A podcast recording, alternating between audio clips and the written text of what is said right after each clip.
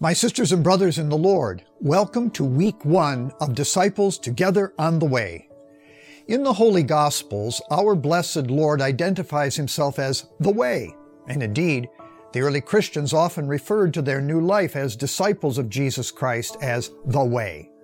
Last year, many of us spent time together reading through selected books of sacred scripture as part of our year of the Bible. I really enjoyed doing that with all of you. As we read the Bible, we were encountering the Word of God, that is, Jesus Christ Himself. He was making us His disciples. He wants us to become even better disciples. So together, this coming year, we will be presented with weekly challenges. These, I hope, will help each of us live an ever more authentic, deeper, and happier Christian life as disciples of Jesus Christ. If we are on the way, however, where exactly are we going? Well, this life is a journey from God and to God. He is our source and our destination. We are each a pilgrim on that narrow path. It is not an easy journey, we all know that. However, if we cooperate with God's grace, we can make it, and even better, we can make it together. And so, the topic of our first weekly challenge praise.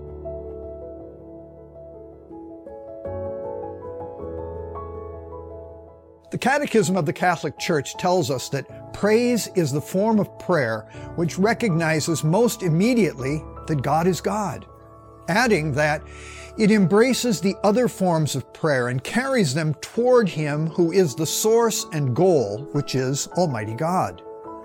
Praise puts us into right relationship with God, and as a result, we also find ourselves in right relationship with our brothers and sisters. Hence, praise is an ideal place to begin our pilgrimage because it's also where, please God, we'll end our earthly pilgrimage.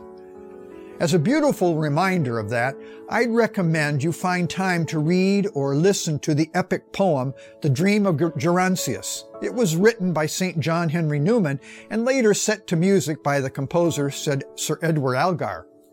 The poem follows the main character, Gerontius, as he nears death and then reawakens as a soul, preparing for judgment. As he approaches the throne of God, the heavenly angels can be heard singing in chorus, Praise, praise, praise. Praise to the holiest in the height, and in the depths be praise. In all his words most wonderful, most sure in all his ways. Heaven is a communion of praise of God.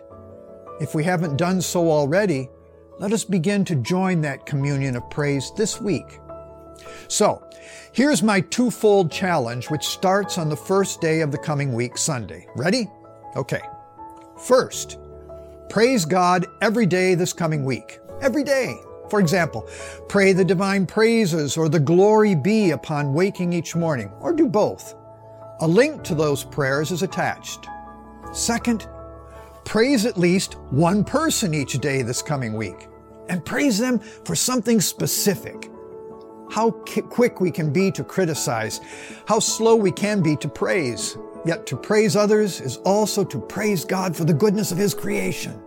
So, to recap one, praise God every day this week.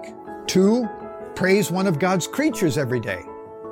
Disciples of the Lord must seek out and thank God for all that is good. So let us be good disciples together on the way. I'll be back with another challenge next week. Until then, may God bless you throughout this coming week. In the name of the Father, and of the Son, and of the Holy Spirit.